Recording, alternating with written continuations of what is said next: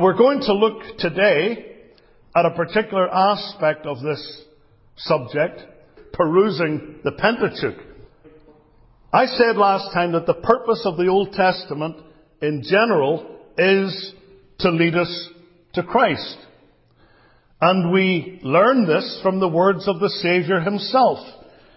In Luke chapter 24 and verse 27, as we read earlier, the Bible says, beginning at Moses and all the prophets, he expounded unto them in all the scriptures the things concerning himself.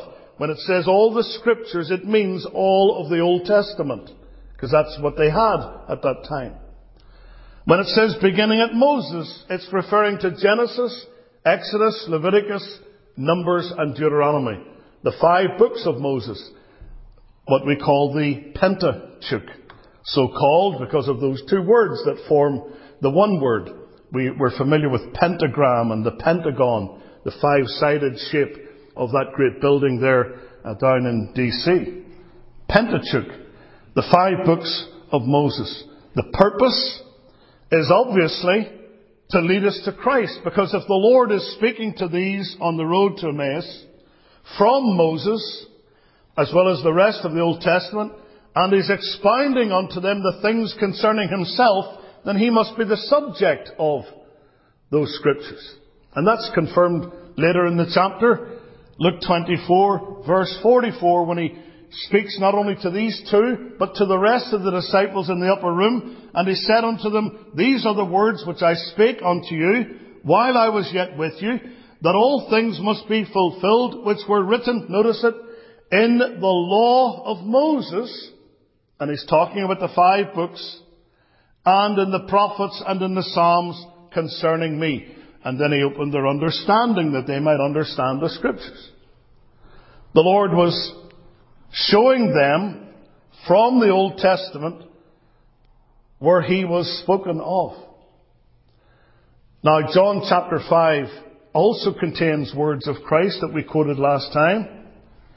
In John chapter 5 verse 39, the Lord said, search the scriptures. And again, he's talking about the Old Testament. For in them ye think ye have eternal life, and they are they which testify of me. So there it is again. The Lord is the subject of the Old Testament scriptures. In verse 46, he goes on to say, Had ye believed Moses, ye would have believed me, for he wrote of me. Now, where did Moses write of Christ? In Genesis, Exodus, Leviticus, Numbers, and Deuteronomy. The Pentateuch.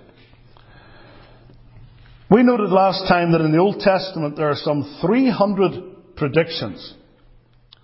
While in the New Testament there are more than 600 quotations from the Old Testament. How anyone can say they're going to preach from the New Testament without reference to the Old, I will never know. The Old Testament is the New Testament concealed. The New Testament is the Old Testament revealed. I know I'm going over old ground, but it's really important. God speaks with one mouth, but that one mouth has two lips. The two lips are the Old and New Testaments. So don't carry half a Bible. The whole Bible is the Word of God. There is, of course, a personal aspect to the purpose of the Old Testament for the reader himself. We learn this in several scriptures. Turn with me to Romans chapter 4. And you'll see there the purpose of the Old Testament scriptures. Romans chapter 4 from verse 23. Notice this. Now it was not written for his sake alone that it was imputed to him, but for us also, to whom it shall be imputed if we believe in him that raised up Jesus our Lord from the dead. So what was written wasn't just written for his sake, i.e. Abraham, but for us also. The Bible is God's word to you, friend. It's God's word to me. The Old Testament was written for our sakes. That's what Romans 4 teaches us. But furthermore, Romans 15 and verse 4 tells us the purpose of the Old Testament scriptures. Romans 15 and verse 4. For whatsoever things were written aforetime, and it's talking about the Old Testament obviously, were written for our learning. God wants us to learn. He wants us to be taught that we through patience and comfort of the scriptures might have hope. These things that are written aforetime, and that includes the Pentateuch, they were written for our learning. For us to learn about God and His ways, to learn of Christ, to learn that which will be of benefit to our own hearts, giving us comfort through the Scriptures and hope. Again, the Scripture was written, according to 1 Corinthians chapter 10, for another purpose. 1 Corinthians chapter 10, verse number 6. There the Scripture says, Now these things were our examples. It's talking about what happened to our fathers in the Old Testament. These things were our examples to the intent that we should not lust after evil things as they also lusted. So we're to learn from those examples. Now look at verse number 11. Now all these things happened unto them for ensamples. And the word is the word that we would use for types or examples. The Lord wanted us to learn from those things. Notice this, and they are written for our admonition upon whom the ends of the world are come. So there are warnings in scripture that are directed at us as well. So bring this together. Written for our sakes, written for our learning, written for our example. And then we can finally note the words of Paul to Timothy in 2 Timothy chapter 3 verses 16 and 17. What's the purpose of the Word of God? All Scripture, that obviously includes the Old Testament, all Scripture is given by inspiration of God. The word that lies behind that in the Greek is the same word from which we get pneumonia. It has to do with the breathing. In other words, all Scripture is God breathed. He breathed out the words. And is profitable for what? For doctrine, that's teaching. For reproof. For correction. Sometimes we need to be corrected. For instruction in righteousness. That, in order that the man of God may be perfect. And the word there doesn't refer to absolute perfection, but to being well-rounded or spiritually mature. That the man of God may be fully mature, Truly furnished unto all good works. How do you get spiritual maturity? Through study and imbibing the scriptures. So it's important for us to read the Bible. My pastor used to say, believe it or not, the Bible opens to reading. And you'll never learn the content of scripture without reading it. So read your Bible. As the little children's chorus puts it, read your Bible, pray every day if you want to grow. And you will not grow spiritually otherwise. Now think about the New Testament. As we're coming to the Pentateuch, we think about it as part of the entire canon of Scripture. The New Testament is like, if you could put it this way, as a building is to its foundation the New Testament is to the Old Testament. The Old Testament being the foundation. The New Testament being the building on the foundation. The New Testament, if you like, is the completion and the crown of all that is foretold in the Old Testament. Now, while as I've said, the Old Testament is the New Testament concealed or hidden, the New Testament is obviously then the Old Testament revealed. And it's very important for us to see the connection between the Pentateuch and the rest of the Bible. We'll perhaps get into this later, but one thing that I have mentioned before in preaching that's really important for us to consider is that when you look at the doctrine of the priesthood, the high priest and his ministry, and the ministry of the priests in the tabernacle, the book of Leviticus, you should read that on, on one hand with the book of Hebrews on the other hand. Because when you read Hebrews, it explains so much of what happened in the book of Leviticus. For example, if you read about the Day of Atonement in Leviticus chapter 16, then you go to Hebrews chapter 9, it all becomes so clear what it's all about. What the priest was doing in going into the holy place with the blood. Picturing and figuring, foreshadowing our Lord Jesus Christ. Entering into the holy place in heaven presenting the merits of his own blood. Now the New Testament is made up of four main parts. You'll know this. The Gospels, Matthew, Mark, Luke and John. The Acts of the Apostles, I prefer to call it the Acts of the Holy Ghost through the Apostles. The Epistles, the Epistles of Paul and of Peter and of John and of Jude and the Epistle to Philemon. And then you have what we call the Apocalypse or the Revelation. And please don't say Revelations. There's no such book. There is no such book. I hear this all the time and it does my head in. The book of Revelations. It's not the book of Revelations. Look at it at the very first line of the first chapter of Revelation. It's called the Revelation of Jesus Christ. And that's the great secret in reading the book of Revelation, is not to be wondering what those locusts with the long hair, what that means, but is to look for Christ. Do you know that the title, the Lamb of God, is found over 20 times in the book of Revelation? It's amazing. It's all about Christ. If we could only have eyes to see. Then the Gospels, there's recorded the life of Christ, obviously. And that's the foundation of Christianity all that Jesus began both to do and to teach, as Luke puts it. But then in the Acts of the Apostles, there's the story of the building of the New Testament church on that foundation. And then you come to the epistles. And there in the epistles you have the provision of instruction for that church. While in the book of Revelation, there's the great anticipation of the future triumph of Christ and his people over evil and all opposition. We know how the story ends. Christ wins. The people of God are seen to be, as William Hendriksen so well put it, more than conquerors. Now, in these four sections of the New Testament, we can see the biographical, historical, practical, and prophetical elements of God's complete revelation, and at every point, Christ is all.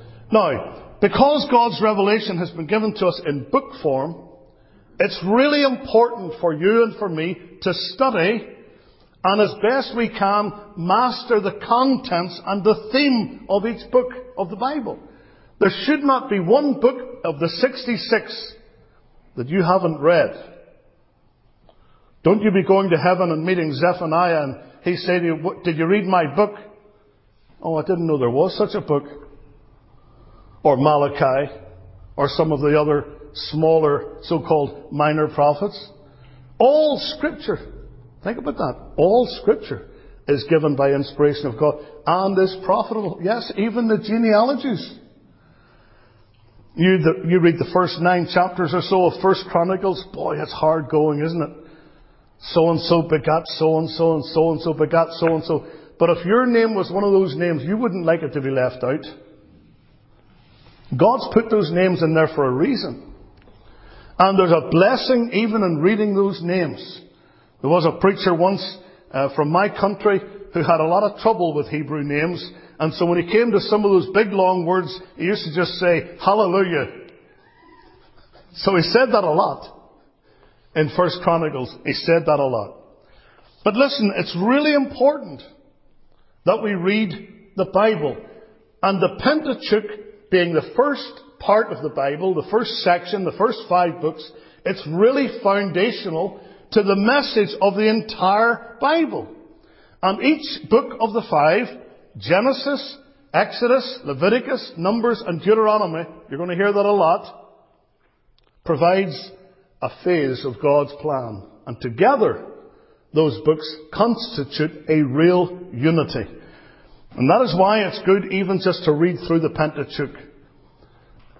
I was going to say in one reading, that'll take a long time, but if you could read through the Pentateuch, just start at Genesis chapter 1 and go all the way to the end of Deuteronomy, read it consecutively, and seek to look there and see what God is saying in each of those books. Think about Genesis. Genesis speaks about the origin of the religion and of the people of, that God chose as the medium of that religion. Genesis is the foundation of just about everything. It has been called the book of beginnings. And you're going to see there in Genesis everything that's mentioned everywhere else in scripture pretty much is in that book. Almost everything. And that's, uh, the reason for that is obvious. It's the first book of the Bible. It's going to talk about things for the first time. It speaks about creation for the first time. It's not the only time in the Bible it talks about creation, but Genesis chapters 1 and 2 are devoted to the story of creation. And by the way, it's not parabolic, it's history. It's real history. It really happened. As did Genesis chapter 3. But then the book of Exodus, what does it do? It tells us the story of the formation of that people into a nation. See, it started out as a big family. Right at the end of Genesis, you have about 70 souls. That would have been some kind of a family reunion they could have. 70 people. But they weren't a nation yet. They were just a large extended family. But there in Egypt, as they multiplied and grew, the Lord then brought them out of that bondage, and at that point, they became a nation. And God established His covenant with that nation. And so the book of Exodus shows us the beginning of the nation and the establishment of the relationship of the Lord with it. The book of Leviticus, the, the, the clue is in the name. Leviticus. The book of Levi Leviticus. It's the book of the priesthood. The book of uh, Leviticus deals with the various ways in which that relationship between God and His people was maintained. It's the book of the priesthood and the offerings. Then you've got the book of Numbers, and as the name Numbers suggests, there was a numbering of the people that happened twice. The first numbering of the people was in the first chapter, and the second numbering of the people in, I think it's chapter 26 or somewhere like that. But Numbers reveals how the people of Israel were organized for the purpose of commencing the life of the divine religion in the land of promise, in the land of Canaan. And that book of Numbers also tells us about the failure of the nation and the consequent delay with reorganization. You know, it's a really sad fact that when they were in the land, about to go into the promised land, they're only something like 11 days journey. But it took them almost 40 years before they entered the land. They were just going around and around in the wilderness until they all died out, bar two old men, Joshua and Caleb. It's an amazing story. Then Deuteronomy. Deuteronomy is the book of the second law. It shows us how the people of God were prepared on the border of the promised land for their entry into that land, which was soon to follow. And Deuteronomy is a wonderful book. You know, there's no book of the Old Testament that has been more assailed and assaulted by critics and liberals than Deuteronomy. You might wonder why that is. But it's a fact. And we're going to be dealing today with one of the assaults of liberalism not only a book of Deuteronomy, but the whole of the Pentateuch. It's not without significance that when the Lord Jesus in his temptation in Matthew 4 answered the devil three times with, it is written, each of the quotations was from the book of Deuteronomy. So the Lord Jesus put his seal of approval upon that book. Now I've entitled today's message, uh, with a question. Who wrote the Pentateuch?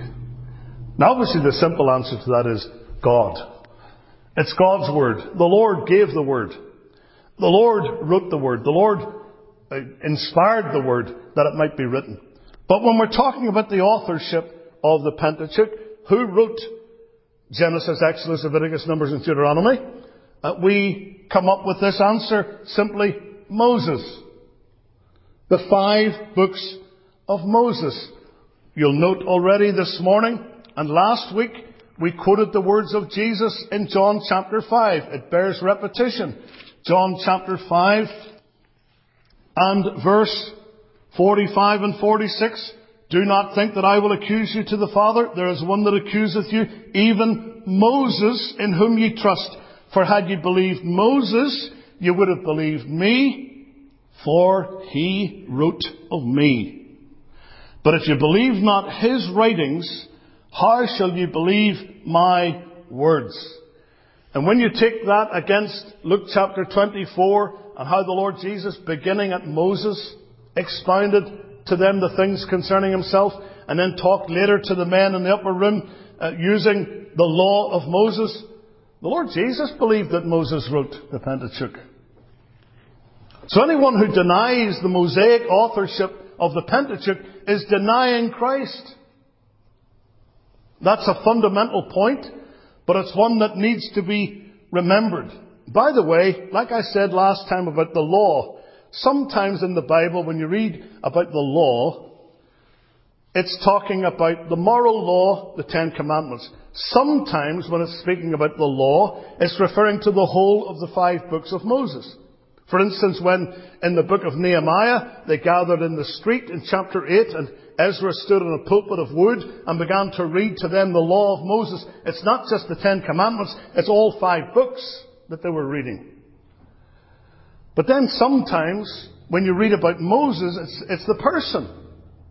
It's the actual person Moses. Other times when you read about Moses, it's about, it's talking about the writings of Moses. For example, in 2 Corinthians chapter 3, just as it is with the law of God, you go to Psalm 119 and it says the law of the Lord is perfect.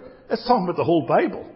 It's not just referring to the Ten Commandments. It's not just referring to the Pentateuch. It's referring to the whole of the Scriptures. So there are different usages of the word law. It's also true of Moses. Sometimes Moses is the person. Sometimes Moses is the five books of Moses. For example, 2 Corinthians chapter 3 verse number 15. But even unto this day, when Moses is read, the veil is upon their heart. What does that mean? When Moses is read? Well, the writings of Moses. The books of Moses. The five books of the Pentateuch. Paul is talking about that here. There is the reading of the Old Testament. That's the connection in verse 14.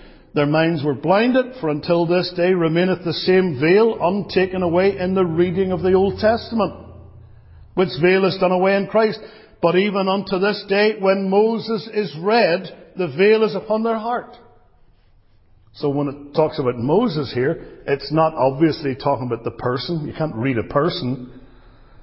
It's the books of Moses. It's the Pentateuch. But notice how Paul describes it. He describes this Old Testament portion as Moses. That's because he believed that Moses was the author of the Pentateuch. And that's the traditional view of conservative theologians, Bible believers. This is the conviction of those who are committed to the verbal inspiration of Scripture, as I am. Who are committed to the inerrancy of Scripture, as I am. It is without fault and without error and, and also committed to the integrity of Scripture. This is the traditional view.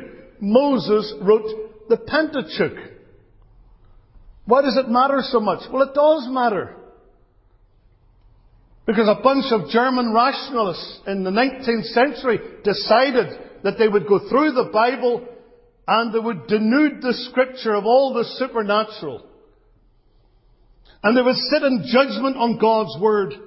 And they would read portions which told about Jesus walking on the water. And in their rational minds, they thought, well, men don't walk on water. That's impossible. That's something that doesn't happen. So therefore it didn't happen. So there has to be another explanation for it. Oh, I know what it was. Just under the surface of the water there was a sandbank. And so he was walking along that sandbank with just a couple of inches of water, and those people who saw that thought he was walking in the water. You know where that comes from? The pit. That's where that comes from, that kind of notion. That comes from hell. The same origin as those who deny the authenticity of the flood, the worldwide flood, and of Noah and the ark, of Jonah and the whale, and all of the supernatural things in scripture. But German rationalists went through the Bible and decided they would sit in judgment upon it, and they would bring human reasoning to bear on the scriptures. And they've done the same with the authorship of the Pentateuch. One of the things that they've said is that when you read in the book of Deuteronomy, toward the end of that book, it speaks about the death of Moses. Right? It talks about Moses dying and about Moses being buried. And so, in their human wisdom, they said to themselves, now wait a wee minute. Moses couldn't have written that. Because that's talking about something that happened to Moses. It's referring to him in the third person. That Moses went up from the plains of Moab and so on. And uh, he died there in the land of Moab, Deuteronomy 34 verse 5. And verse 6 says that God buried him in the valley in the land of Moab, and nobody knows about his sepulchre unto this day. And so the German rationalists looked at that and they said, well, that couldn't have been written by Moses. Because it's talking about Moses' death and burial. And my answer to that is, why could it not have been written by Moses? Could Moses not have written about his own death? The Bible calls Moses a prophet. In Deuteronomy chapter 18, he's referred to as a prophet. That Christ who would come would be just like Moses in the sense that he was a prophet. And when you think about what the prophets themselves wrote, Stuff that was going to happen hundreds of years in the future. You could say, well, Isaiah could not have written about the cross work of Christ in Isaiah chapter 53 because he wasn't there. That was about 800 years before. But it was written by Isaiah because he was a prophet to whom God revealed this truth. Just as he did to all the prophets. But you see, this is what happened when men in their so-called wisdom, begin to sit in judgment on the book. What we're supposed to do is let the book judge us.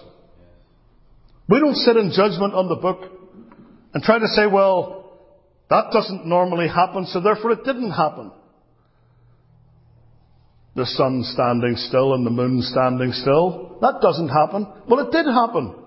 Because God made it happen.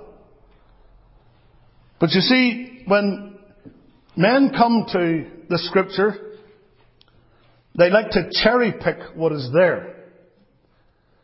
And we know from reading the Bible that the human pen man of the Pentateuch was Moses, hence we call it the five books of Moses. But there is this other view. It's often termed the modern critical view. It's the view of German rationalists. That's where it started.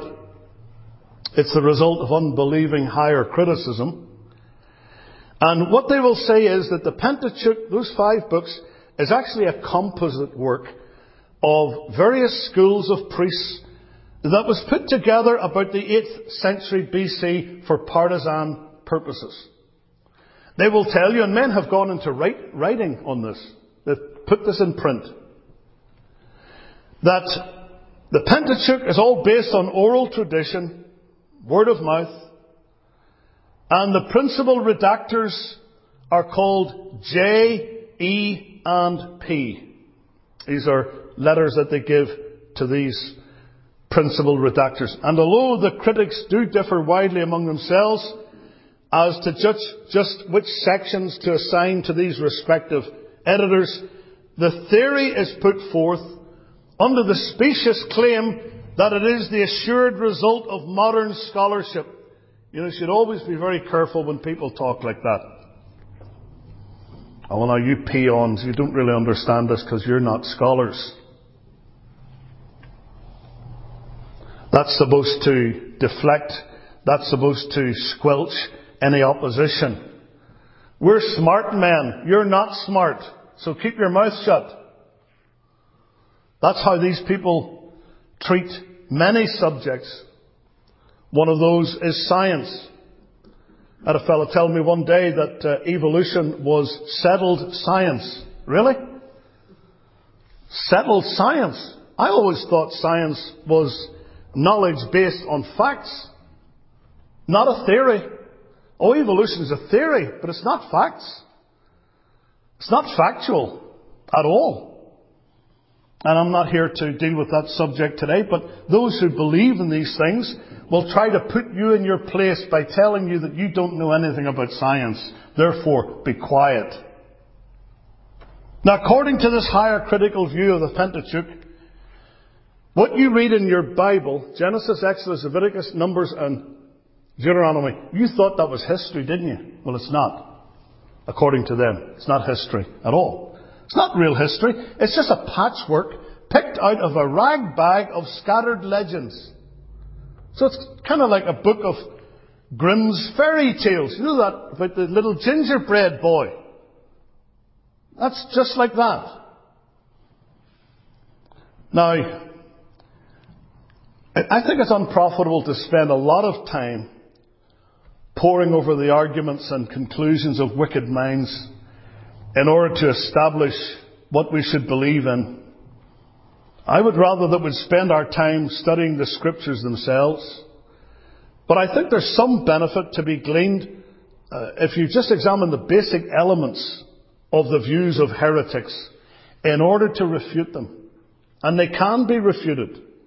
And so in this regard, as far as the Pentateuch is concerned, uh, there are some very able treatments of the subject, one in particular by a man called Oswald T. Allis called The Five Books of Moses. And, and the main focus of that book is the book of Deuteronomy that I've already mentioned. And it is the one book of the five that has been assailed and undermined by modern critics more than any other. And Oswald Allis accurately designates the higher critical view as a radical theory. That's what it is. You know, one of the things they'll tell you is that writing was unknown in Moses' day. They didn't know how to write. But there have been recent archaeological finds and discoveries in countries like Egypt, Palestine, Mesopotamia, and they have shown clear evidence, both in inscriptions and found in layers of earth, that the narratives of the Old Testament are true historical records. Now, I don't need to go into that secular field to prove the Bible to be true. I think it's a mistake if we think that we're going to, you know, help people, we're going to make people believe the Bible by showing them how uh, it is proved to be true by other things. That's in the field of apologetics. I'm not against that altogether. But you know, men in their unbelief are not going to accept anything that you bring to their attention that doesn't fit with their theories. There are people, and we read about them in Scripture, who are faced flat out with the truth, and even though they see it in front of their eyes, they do not accept it. How so? Well, they saw the miracles that Jesus did. And even though they saw the miracles that he did, they did not believe on him. And the Lord Jesus himself said something that I think we always must remember. I, I think this is controversial, but I'm going to say it anyway. You're not going to get people to believe the gospel or to believe the Bible by taking them on a trip to Kentucky to see an ark that has been made and all the artifacts that are. Now, is there any benefit in the ark encounter? Of course there is. It's beautifully done by all accounts. But you know what Jesus said when he was talking to Lazarus in Luke chapter 16? When Lazarus said, look, I want you to send Abraham to my five brothers.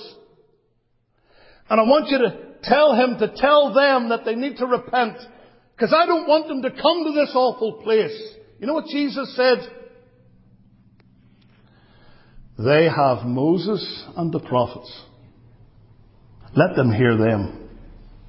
And if they don't hear them, neither will they be persuaded the one rose from the dead. Now that puts apologetics in its right place. I don't believe that Noah's Ark exists because somebody's got a picture of it over in Mount Ararat, someplace over there uh, in uh, Eastern Europe. I believe it because the Bible says it. That's why I believe it.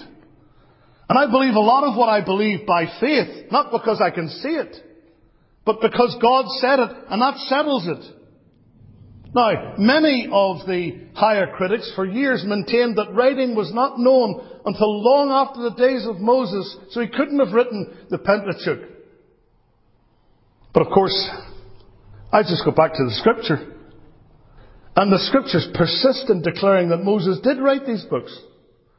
And the Lord Jesus himself said, He wrote you. Mark chapter 10 verse 5. Jesus said it. Who do you believe? Higher critics or the Lord Jesus? Or John 5 and 46, He wrote of me. Who do we believe? The higher critics or the Lord Jesus? And even the Jews themselves, and you couldn't call them believers. In Mark chapter 12, we have their words spoken to the Lord Jesus Christ, Mark chapter 12 and verse 19. They said, Master, Moses wrote unto us, if a man's brother die and leave his wife behind him and so on, it's referring to that which is recorded in the book of Deuteronomy chapter 25. Master, Moses wrote unto us.